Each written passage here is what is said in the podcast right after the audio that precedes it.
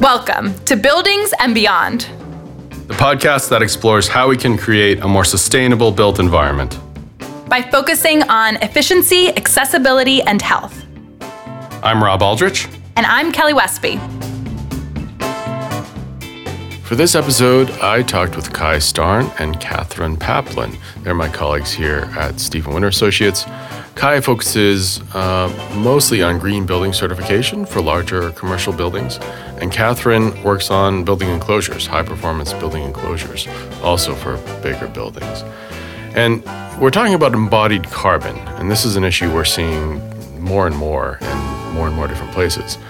When we talk about carbon, we're talking about greenhouse gas emissions. CO2, carbon dioxide is the biggie, but there's also methane, nitrous oxide, and halogenated hydrocarbon gases, HFCs, refrigerants, blowing agents, etc.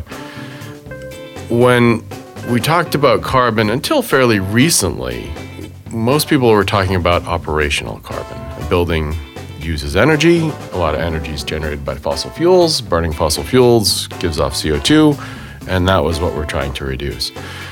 When we're talking about embodied carbon, we're talking about the materials themselves and the building itself, the material extraction, processing, transportation, construction.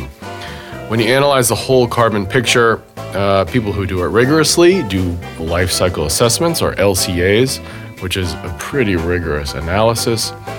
We're not getting too deep in this discussion, but this is a, a quick conversation to talk about why and how and where we're seeing this embodied carbon issue come up more and more. Uh, we're all seeing it more and more. If you want to learn more, A, check out our show notes. Catherine and Kai link to some great resources. Uh, and B, if you can make it to Boston later in March, I encourage you to check out NESEA's Building Energy Conference. NESEA is the Northeast Sustainable Energy Association uh, March 20, 23rd and 24th at the Westin Boston waterfront. I think I've missed one of these building energy Boston conferences over the past 20 years. I, I've gone for quite a while. I'm looking forward to this year. Uh, a colleague and I, Nicole Ceci and I, are doing a session on building electrification called To Electrify or Not to Electrify. It's a discussion or perhaps a debate on prioritizing electrification efforts, building electrification efforts. I'm looking forward to that. And also, I just looked at the program, and there are three sessions focused on embodied carbon. This has been a hot topic at NESEA for the BE, BE Boston for the past few years. So come check that out if you can. March 23rd and 24th, 2020, Westin Boston Waterfront go to nesea.org, N E S E A.org, for more info. In this conversation with Catherine and Kai, we started discussing why we're hearing more about embodied carbon these days. We now have uh, evidence that uh, the amount of of carbon emissions from a building during its whole life cycle, on average, uh, 30% of that is is um, is from embodied carbon, is from building the thing. And if you're looking at a 30 year proje- projection, then the first 30 years of the building's life, um, then you're looking at 50% of the emissions that will be due to that building um, being being the result of embodied carbon, and all of those emissions are going in before the building even begins to be used. So it's already there in reality uh, by the time that, that you're starting to use that building. And that is that is a huge thing to think about when you start looking at the horizons uh, that are projected for climate change acceleration and possible tipping point. Yeah, so if if reducing carbon emissions, carbon dioxide equivalent emissions is a priority. This is definitely something you should be looking at. That's, I mean, that's huge. So, I mean, so basically, it takes build constructing a building results in as much admissions as it does as the building operating over the first 30 years. Yep. Very generally, obviously, very generally speaking. Yeah, and this is uh, based upon uh, the, believe, 2018 UN uh, report on on uh, uh, climate uh, change and and, and environment emissions. So this is top scientists in, in the world coming to a consensus about about this this number. Gotcha. So that's worldwide. That's a worldwide yes. number. Yes, it is. Okay. Cool. Cool. And Catherine, you you wrote a, blog post on on our site uh, a while back about embodied carbon associated with different insulation materials, and that's that's kind of eye opening because obviously a, a key way to reduce operational carbon is to add more insulation, but some insulations have really big embodied or yeah embodied carbon implications. Can you talk about that a little bit? When you're talking insulation, it turns out that uh, more is not always better uh, because there are types of insulation which are extremely commonly used, uh, uh namely plastic foams. And there's a rigid plastic foam board, uh, commonly called uh, XPS for extruded polystyrene. There is a and there is a uh, sprayed spray foam plastic insulation closed cell, uh, which is uh, which is uh, also used all over, and both of these are manufactured and in the case of the spray foam, installed with uh, a hydrofluorocarbon blowing agent.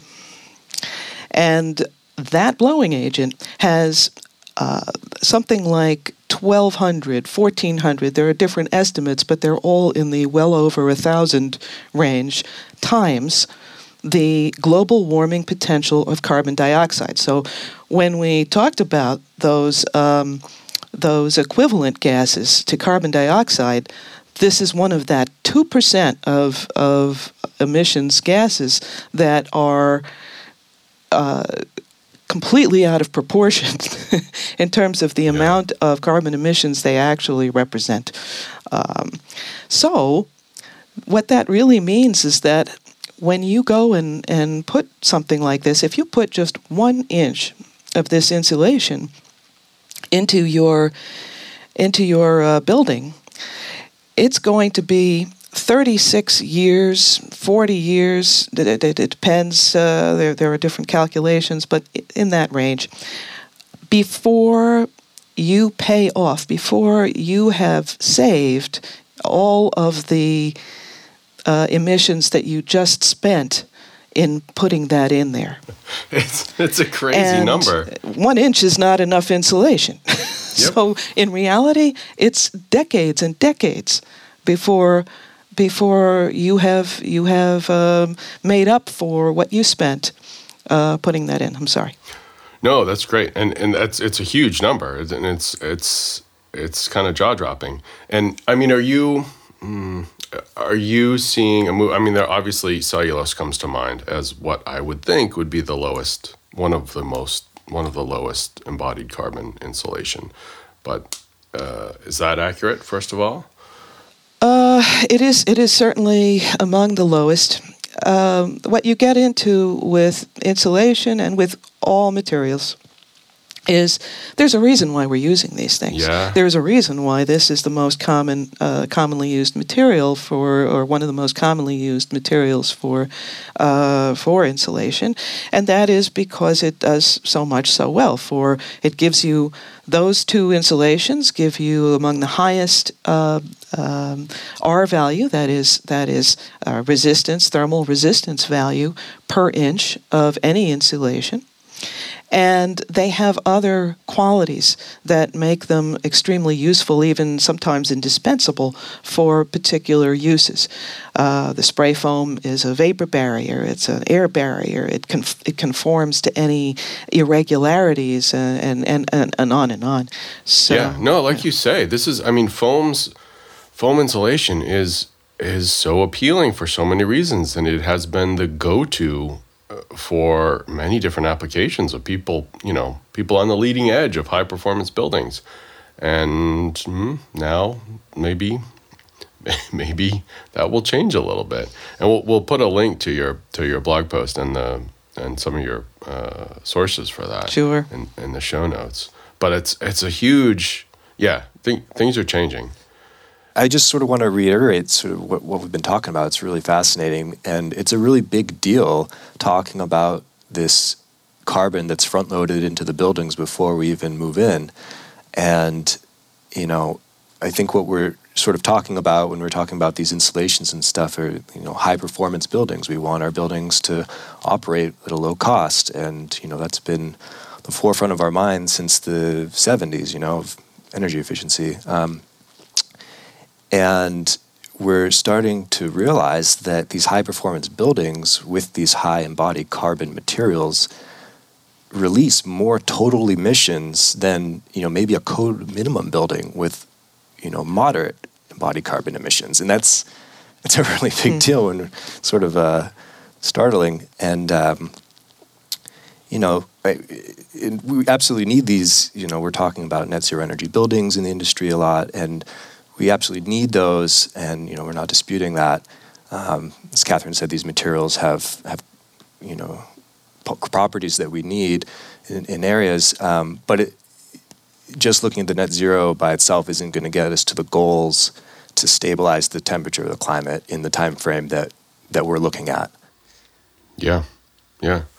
So so uh, in your work, Kai, are I mean, are there a few a few materials. You you've done a little bit of number crunching, uh, building by building, I think.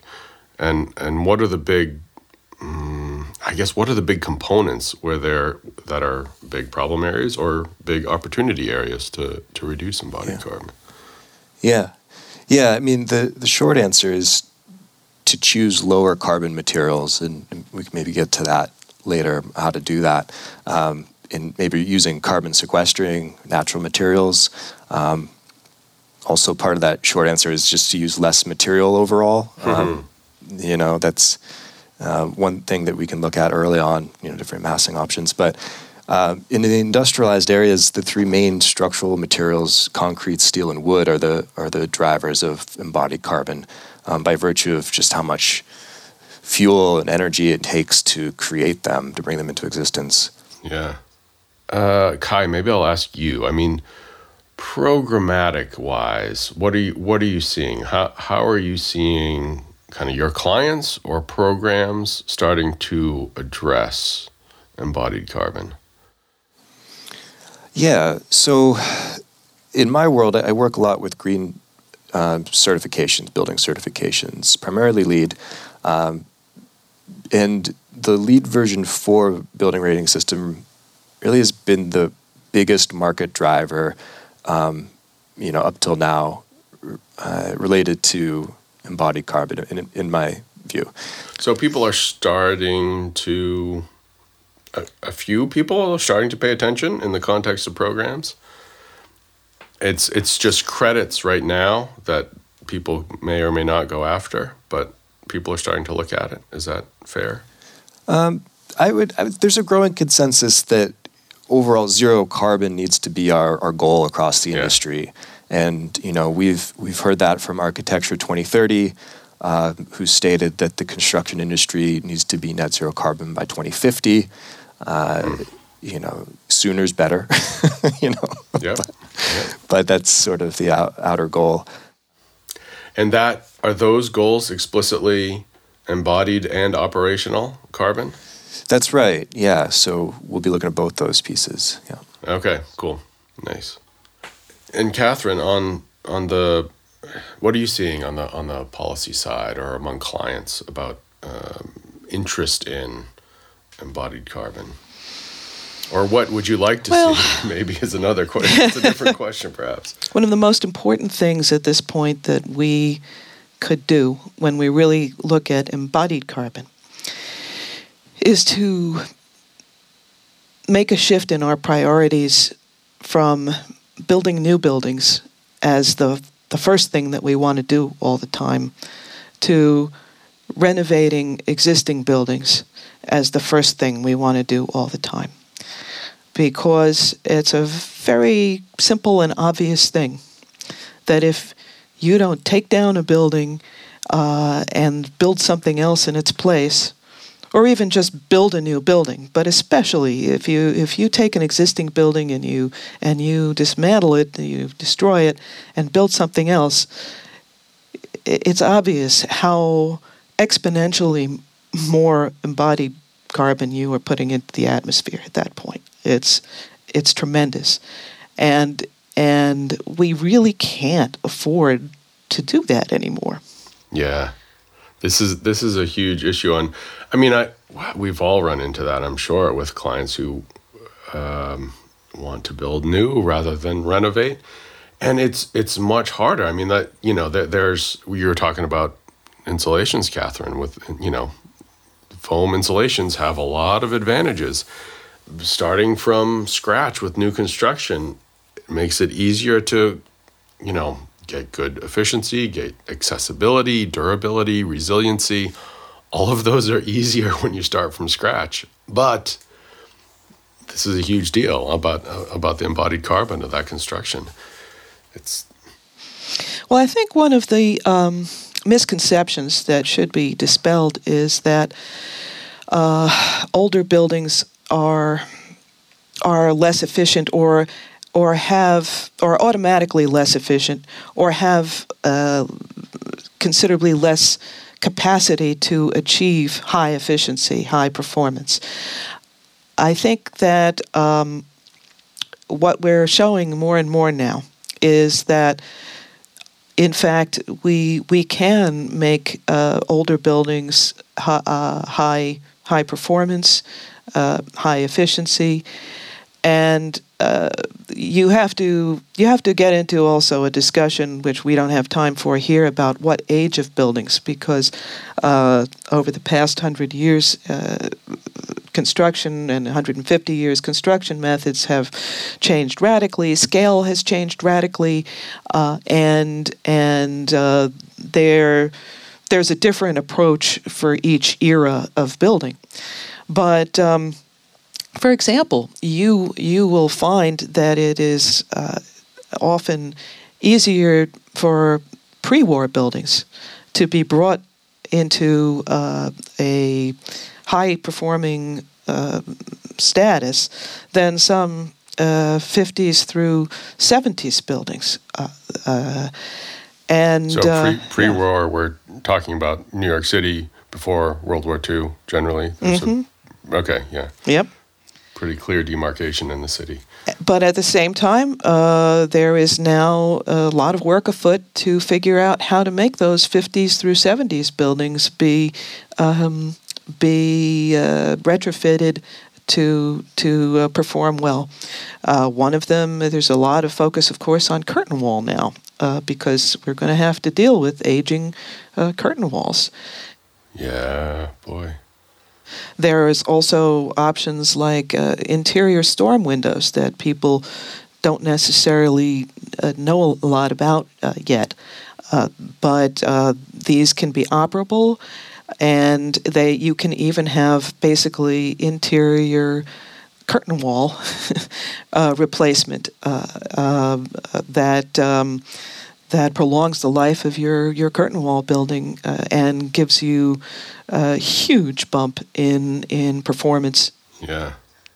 Thinking, just sort of uh, mulling over the the existing building conversation, it's real interesting. Um, thinking about why building owners may opt to keep the building instead of tearing it down and, and building new, and I imagine that one of the drivers is cost. It's it's more cost effective to reuse these buildings in certain instances, and uh, it makes me think of something that our clients often ask us is you know, they ask for a life cycle assessment when they really want a life cycle cost analysis. um, and, you know, I think what they're looking at is okay, well, what is our what materials are we going to use? How much is it going to cost us? How long are they going to last? This sort of thing, and you know, both use this employ this like life cycle approach. Um, where the life cycle costing, the LCC, is the direct monetary cost for a product or service, um, whereas the LCA is the environmental benefits. And they they actually can, if you're doing life cycle costing, you're not so far off from doing a life cycle assessment too. You're looking, you're you're collecting your materials. You know how much your material quantities you're using, and it's it's not so difficult to um, to transpose those into the environmental benefits. And um, I, I hope that more of our clients start asking for that. Yeah. We're watching buildings get torn down every every day. Um, it's uh, it's really time to start thinking about the fact that uh, buildings aren't disposable. Uh, we, we, we really have made this uh, in our minds into a disposable product, uh, uh and it's it's not. Yeah. Um, and the poster child for this, as far as I'm concerned, uh, would be 270 Park Avenue, which is a, a high rise, uh, uh, international style uh, uh, commercial uh, building, skyscraper, that is being torn down as we speak. It is the largest such demolition, at least ever in New York City, and it, it, may be in the nation or the world. I'm, I'm honestly not sure, uh, but but uh, it is being demolished in order to make way for a new, larger skyscraper.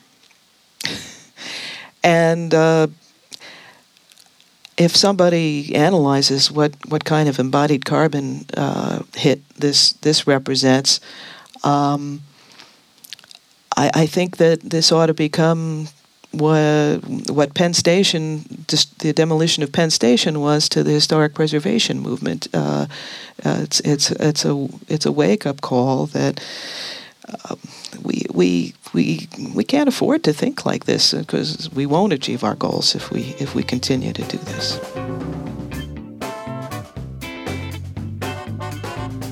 Thanks to Catherine and Kai. And again, I urge you to visit the show notes page. There's lots of resources. Uh, there's links to the Embodied Carbon Network, the relatively new EC3 tool, Architecture 2030, uh, several reports, blog posts about embodied carbon, about historic preservation. We decided to link to all these in the show notes rather than uh, have Catherine and Kai rattle them off in the audio. Also, go to nesea.org. Check out the Building Energy Boston Conference if you can, March 23rd to 24th, 2020.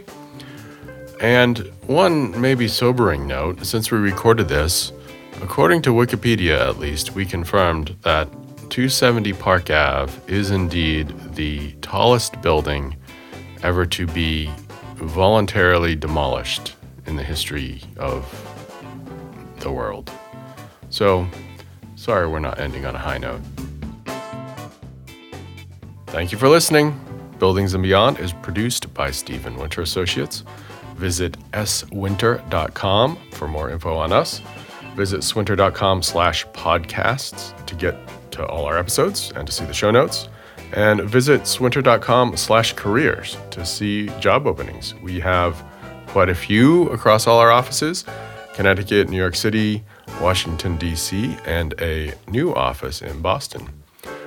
I've been here for just about 20 years now, and it's pretty amazing working with brilliant people who really care about making great buildings, improving sustainability, accessibility, health, affordability, durability. Uh, it's a pretty fantastic crew. Thanks to the podcast team here Alex Mirabili, Heather Breslin, Dylan Martello, Jade Alvarez, Kelly Westby, and I'm Robb Aldrich. Thanks for listening.